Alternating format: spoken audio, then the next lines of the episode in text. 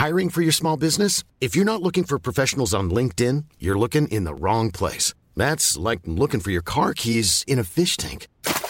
LinkedIn helps you hire professionals you can't find anywhere else, even those who aren't actively searching for a new job but might be open to the perfect role. In a given month, over 70% of LinkedIn users don't even visit other leading job sites. So start looking in the right place. With LinkedIn, you can hire professionals like a professional. Post your free job on linkedin.com slash people today. Quality sleep is essential. That's why the Sleep Number smart bed is designed for your ever-evolving sleep needs. Need a bed that's firmer or softer on either side? Helps you sleep at a comfortable temperature? Sleep Number smart beds let you individualize your comfort so you sleep better together. JD Power ranks Sleep Number number 1 in customer satisfaction with mattresses purchased in-store. And now save 40% on the Sleep Number limited edition smart bed for a limited time. For JD Power 2023 award information, visit jdpower.com/awards. Only at Sleep Number stores or sleepnumber.com. Planning for your next trip? Elevate your travel style with Quince. Quince has all the jet-setting essentials you'll want for your next getaway, like European linen, premium luggage options, buttery soft Italian leather bags, and so much more. And is all priced at 50 to 80% less than similar brands. Plus, Quince only works with factories that use safe and ethical manufacturing practices. Pack your bags with high-quality essentials you'll be wearing for vacations to come with Quince. Go to quince.com/pack for free shipping and 365-day returns. Hi, this is Craig Robinson from Ways to Win, and support for this podcast comes from Invesco QQQ, the official ETF of the NCAA. The future isn't scary. Not realizing its potential, however, could be. Just like on the recruiting trail, I've seen potential come in many forms as a coach. Learn more at Invesco.com slash QQQ. Let's rethink possibility. Invesco Distributors, Inc.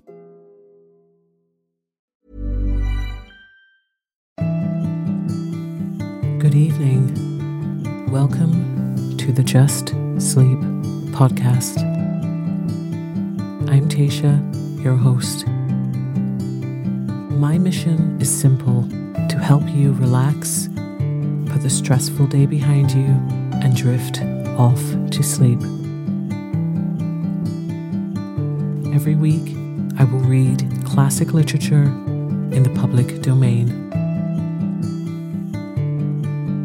If you enjoy the podcast, please remember to follow in your favorite podcast app. I'd like to thank Kismet from Canada for their rating and review. If you have a story that you'd like me to read on the podcast, please contact me on Twitter or Instagram and let me know. Tonight, I will be reading Chapter 2 of The Wind in the Willows by Kenneth Grahame. So lie down, close your eyes, and let me read you a story. The Open Road. Ratty, said the mole suddenly, one bright summer morning. If you please, I want to ask you a favor. The rat was sitting on the riverbed, singing a little song. He had just composed it himself, so he's very taken up with it, and would not pay proper attention to Mole or anything else. Since early morning, he had been swimming in the river, in company with his friends the ducks, and when the ducks stood on their heads suddenly, as ducks will, he would dive down and tickle their necks, just under where their chins would be if ducks had chins, till they were forced to come to the surface again, in a hurry, spluttering and angry and shaking their feathers at him. For it is impossible to say quite all you feel when your head is under water. At last, they implored him to go away and attend to his own affairs and leave them to mind theirs. So the rat went away and sat on the river bank in the sun and made up a song about them, which he called Duck's Ditty. All along the backwater, through the rushes tall, ducks are a dabbling, up tails all. Ducks' tails, drakes' tails, yellow feet a quiver, yellow bills all out of sight, busy in the river. Slushy green undergrowth where the roach swim.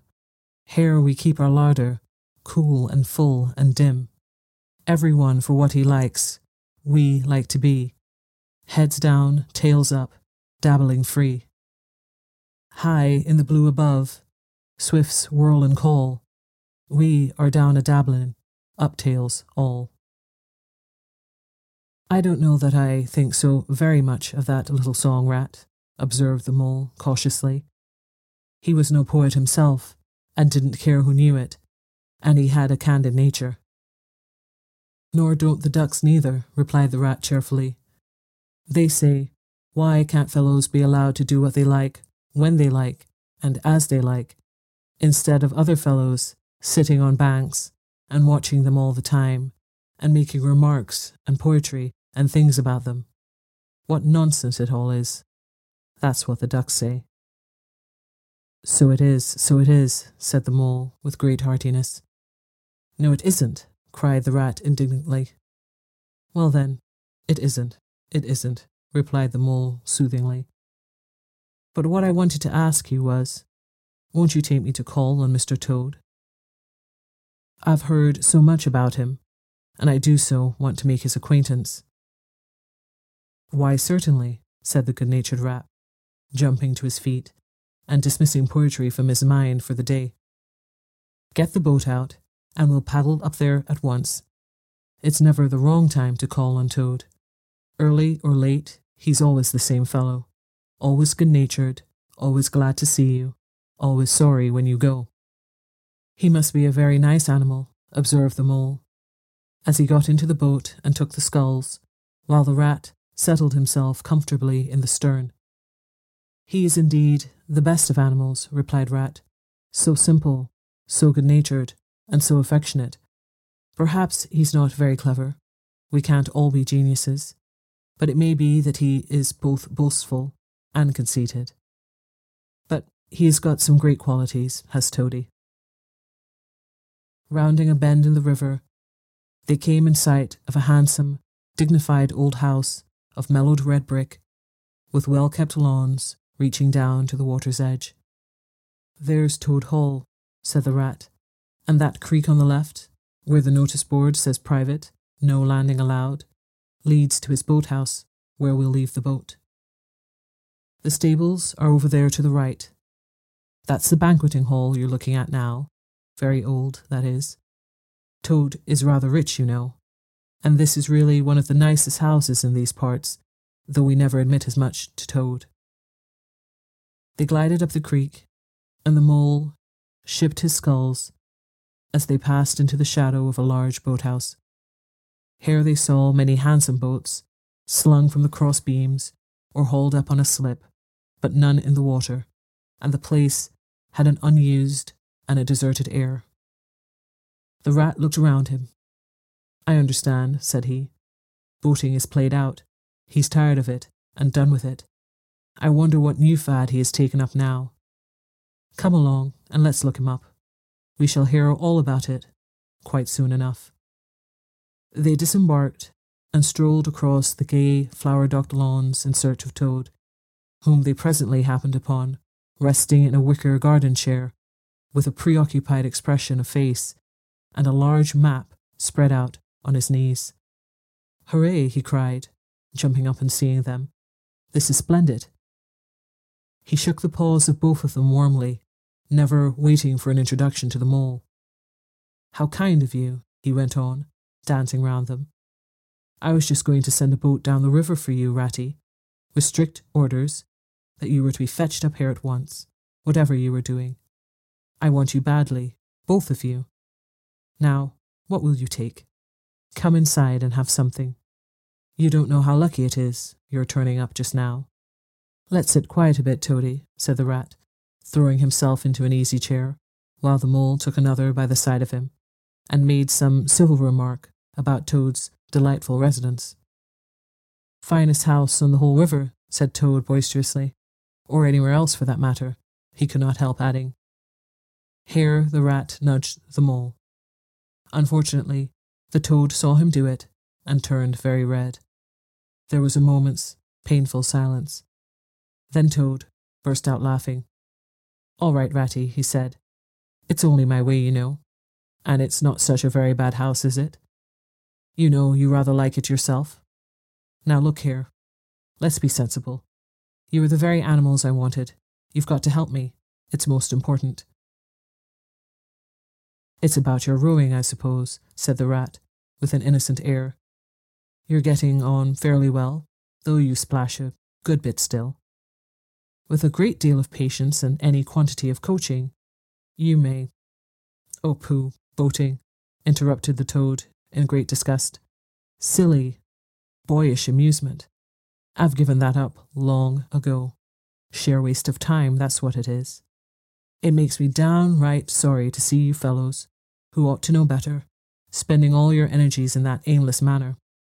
No, I've discovered the real thing, the only genuine occupation for a lifetime. I propose to devote the remainder of mine to it, and can only regret the wasted years that lie behind me, squandered in trivialities. Come with me, dear Ratty, and your amiable friend also, if he will be so very good, just as far as the stable yard, and you shall see what you shall see. He led the way to the stable yard accordingly, the rat following with a most mistrustful expression. And there, drawn out of the coach house into the open, they saw a gypsy caravan, shining with newness, painted a canary yellow, picked out with green and red wheels. There you are, cried the toad, straddling and expanding himself. There's real life for you, embodied in that little cart. The open road, the dusty highway, the heath, the common, the hedgerows, the rolling downs, camps, villages, towns, cities, here today, up and off to somewhere else tomorrow. Travel, change, interest, excitement, the whole world before you, and horizon that's always changing. And mind, this is the very finest cart of its sort that was ever built, without any exception. Come inside and look at the arrangements. Planned them all myself, I did. The mole was tremendously interested and excited, and followed him eagerly up the steps into the interior of the caravan. The rat only snorted and thrust his hands deep into his pockets, remaining where he was. It was indeed very compact and comfortable. Little sleeping bunks, a little table that folded up against the wall, a cooking stove, lockers, bookshelves, a bird cage with a bird in it, and pots, pans, jugs, and kettles of every size and variety. All complete, said the toad triumphantly, pulling open a locker. You see, biscuits, potted lobster, sardines, everything you can possibly want. Soda water here, baccy there, letter paper, bacon, jam, cards, and dominoes, you'll find, he continued, as they descended the steps again. You'll find that nothing whatever has been forgotten when we make our start this afternoon. I beg your pardon, said the rat slowly, as he chewed a straw, but did I overhear you say something about we and start and this afternoon? Now, you dear, good old ratty, said Toad imploringly, don't begin talking in that stiff and sniffy way, because you know you've got to come. I can't possibly manage without you. So please, consider it settled, and don't argue. It's the one thing I can't stand. You surely don't mean to stick to your dull, fusty old river all your life, and just live in a hole and a bank and a boat. I want to show you the world. I'm going to make an animal of you, my boy. I don't care, said the rat doggedly. I'm not coming and that's flat. And I am going to stick to my old river and live in a hole and boat, as I've always done. And what's more, Mole's going to stick to me and do as I do, aren't you, Mole? Of course I am, said the Mole loyally. I'll always stick to you, Rat, and what you say is to be has got to be. All the same, it sounds as if it might have been, well, rather fun, you know, he added wistfully. Poor Mole. The life adventurous was so new a thing to him, and so thrilling, and this fresh aspect of it was so tempting, and he had fallen in love at first sight with the canary coloured cart and all its little fitments. The rat saw what was passing in his mind and wavered. He hated disappointing people, and he was fond of them all, and would do almost anything to oblige him. Toad was watching both of them closely. Come along in and have some lunch, he said, diplomatically, and we'll talk it over. We needn't decide anything in a hurry. Of course, I don't really care. I only want to give pleasure to you fellows. Live for others. That's my motto in life. During luncheon, which was excellent, of course, as everything at Toad Hall always was, the toad simply let himself go. Disregarding the rat, he proceeded to play upon the inexperienced mole as on a harp. Naturally a voluble animal and always mastered by his imagination, he painted the prospects of the trip and the joys of the open life and the roadside in such glowing colours that the mole could hardly sit in his chair for excitement.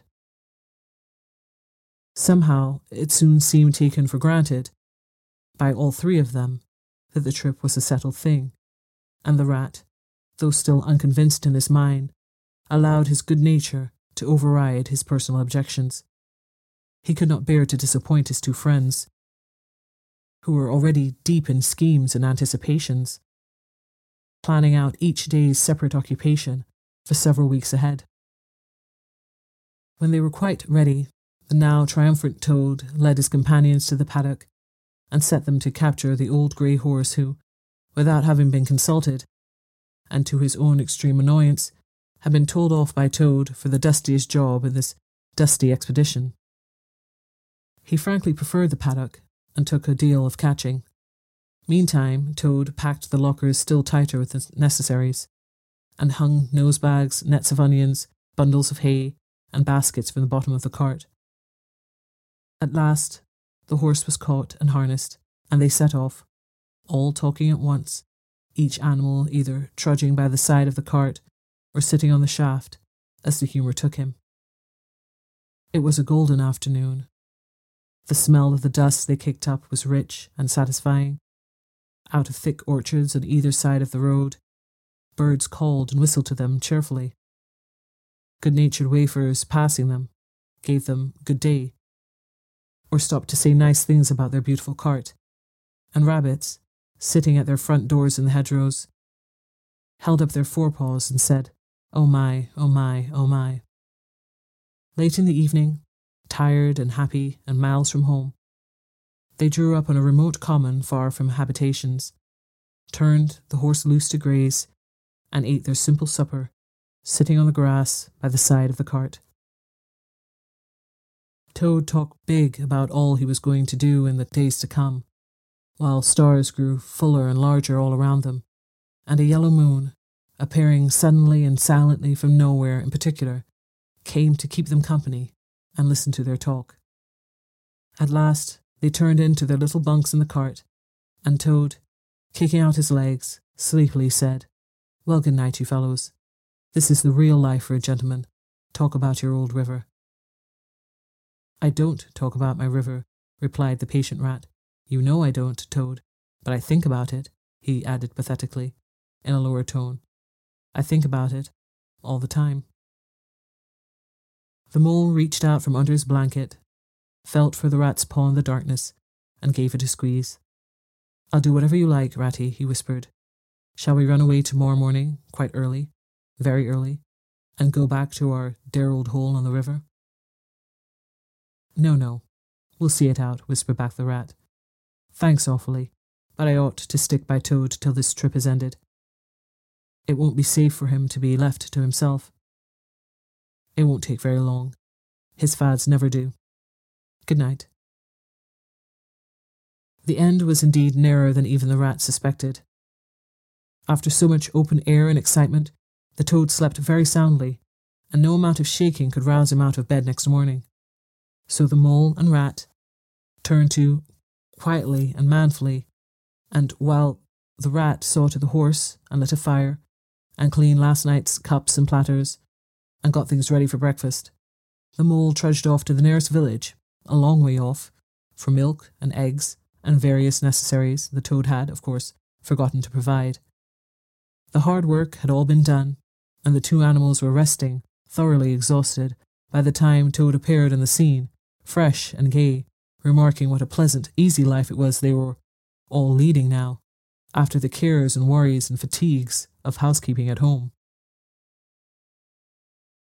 They had a pleasant ramble that day over grassy downs and along narrow by lanes, and camped, as before, on a common. Only this time, the two guests took care that Toad should do his fair share of work. In consequence, when the time came for starting next morning, Toad was by no means so rapturous about the simplicity of the primitive life, and indeed attempted to resume his place in the bunk, whence he was hauled by force.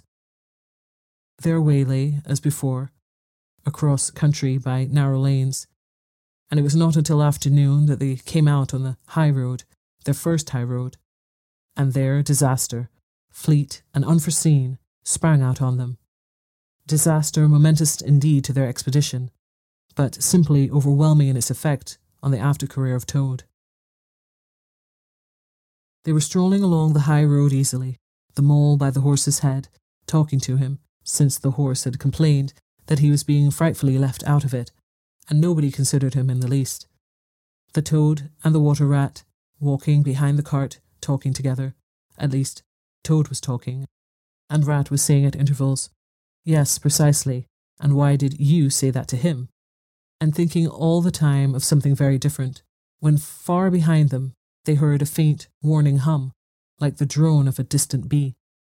Glancing back, they saw a small cloud of dust with a dark centre of energy, advancing on them at incredible speed, while, from out the dust, a faint poop poop wailed like an uneasy animal in pain.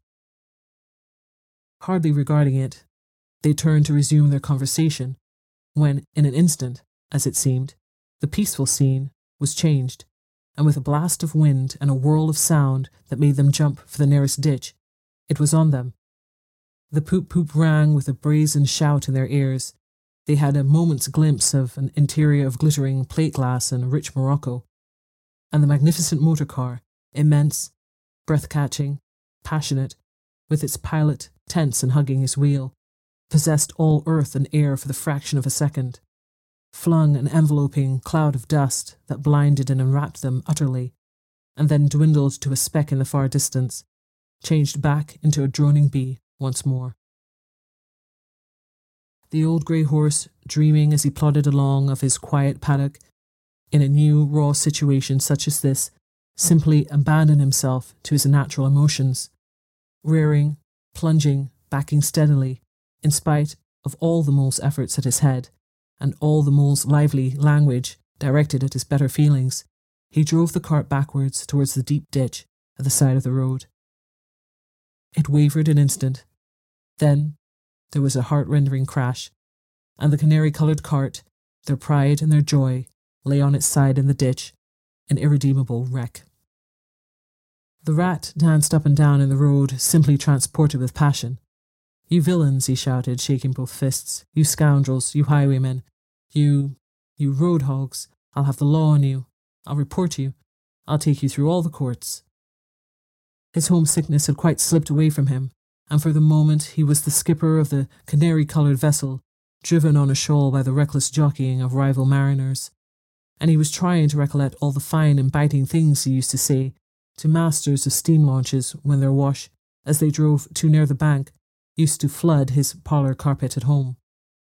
Toad sat straight down in the middle of the dusty road, his legs stretched out before him, and stared fixedly in the direction of the disappearing motor car. He breathed short. His face wore a placid, satisfied expression, and at intervals he faintly murmured, Poop poop.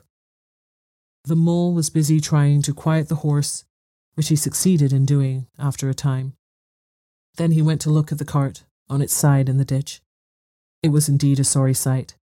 Panels and windows smashed, axles hopelessly bent, one wheel off, sardine tins scattered over the wide world, and the bird in the cage sobbing pitifully and calling to be let out.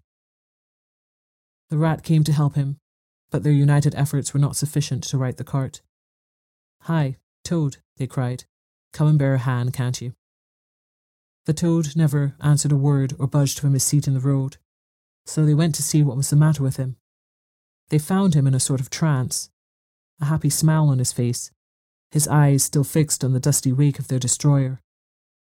At intervals, he was still heard to murmur, Poop, poop. The rat shook him by the shoulder. Are you coming to help us, Toad? he demanded sternly. Glorious, stirring sight, murmured Toad, never offering to move. The poetry of motion, the real way to travel, the only way to travel. Here today, in next week, tomorrow. Villages skipped, towns and cities jumped, always somebody else's horizon. Oh bliss, oh poop poop, oh my, oh my.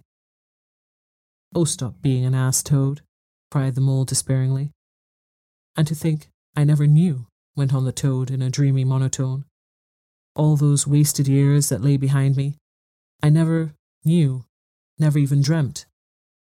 But now, but now that I know, now that I fully realize, oh, what a flowery track lies spread before me henceforth. What dust clouds shall spring up behind me as I speed on my reckless way. What carts I shall fling carelessly into the ditch in the wake of my magnificent onset. Horrid little carts, common carts, canary coloured carts. What are we to do with him? asked the mole of the water rat. Nothing at all, replied the rat firmly, because there is really nothing to be done. You see, I know him from of old. He is now possessed. He has got a new craze, and it always takes him that way in its first stage. He'll continue like that for days now, like an animal walking in a happy dream, quite useless for all practical purposes. Never mind him. Let's go and see what there's to be done about the cart. A careful inspection showed them that, even if they succeeded in righting it by themselves, the cart would travel no longer. The axles were in a hopeless state, and the missing wheel was shattered into pieces. The rat knotted the horse's reins over his back and took him by the head, carrying the bird cage and its hysterical occupant in the other hand. Come on, he said grimly to the mole. It's five or six miles to the nearest town, and we shall just have to walk it. The sooner we make a start, the better. But what about Toad? asked the mole anxiously, as they set off together. We can't leave him here, sitting in the middle of the road by himself, in the distracted state he's in. It's not safe. Supposing another thing were to come along. Oh, bother, Toad, said the rat, savagely. I've done with him. They had not proceeded very far on their way, however, when there was a pattering of feet behind them, and Toad caught them up and thrust a paw inside the elbow of each of them, still breathing short and staring into vacancy. Now look here, Toad, said the rat sharply. As soon as we get to town, you'll have to go straight to the police station and see if they know anything about that motor car and who it belongs to, and lodge a complaint against it. And then you'll have to go to a blacksmith's or a wheelwright's and arrange for the cart to be fetched and mended and put to rights. It will take time, but it's not quite a hopeless smash. Meanwhile, the mole and I will go to an inn and find comfortable rooms where we can all stay till the cart's ready, until your nerves have recovered their shock. Police station. Complaint, murmured Toad dreamily. Me complain of that beautiful, that heavenly vision that has been vouchsafed me? Mend the cart? I've done with carts forever. I never want to see the cart, or to hear of it again. Oh, Ratty, you can't think how obliged I am to you for consenting to come on this trip. I wouldn't have gone without you, and then I might never have seen that, that swan, that sunbeam, that thunderbolt. I might never have heard that entrancing sound or smelt that bewitching smell. I owe it all to you, my best of friends. The rat turned from him in despair. You see what it is? he said to the mole, addressing him across Toad's head. He's quite hopeless. I give it up. When we get to the town, we'll go to the railway station, and with luck, we may pick up a train there that'll take us back to Riverbank tonight. And if ever you catch me going a pleasuring with this provoking animal again. He snorted, and during the rest of that weary trudge addressed his remarks exclusively to Mole. On reaching the town, they went straight to the station and deposited Toad in the second class waiting room, giving a porter twopence to keep a strict eye on him. They then left the horse at an inn stable and gave what instructions they could about the cart and its contents. Eventually, a slow train having landed them at a station, not far from Toad Hall. They escorted the spellbound, sleepwalking Toad to his door, put him inside it, and instructed his housekeeper to feed him, undress him, and put him to bed. Then they got out their boat from the boathouse, sculled down the river home, and at a very late hour sat down to supper in their own cosy riverside parlour, to the rat's great joy and contentment.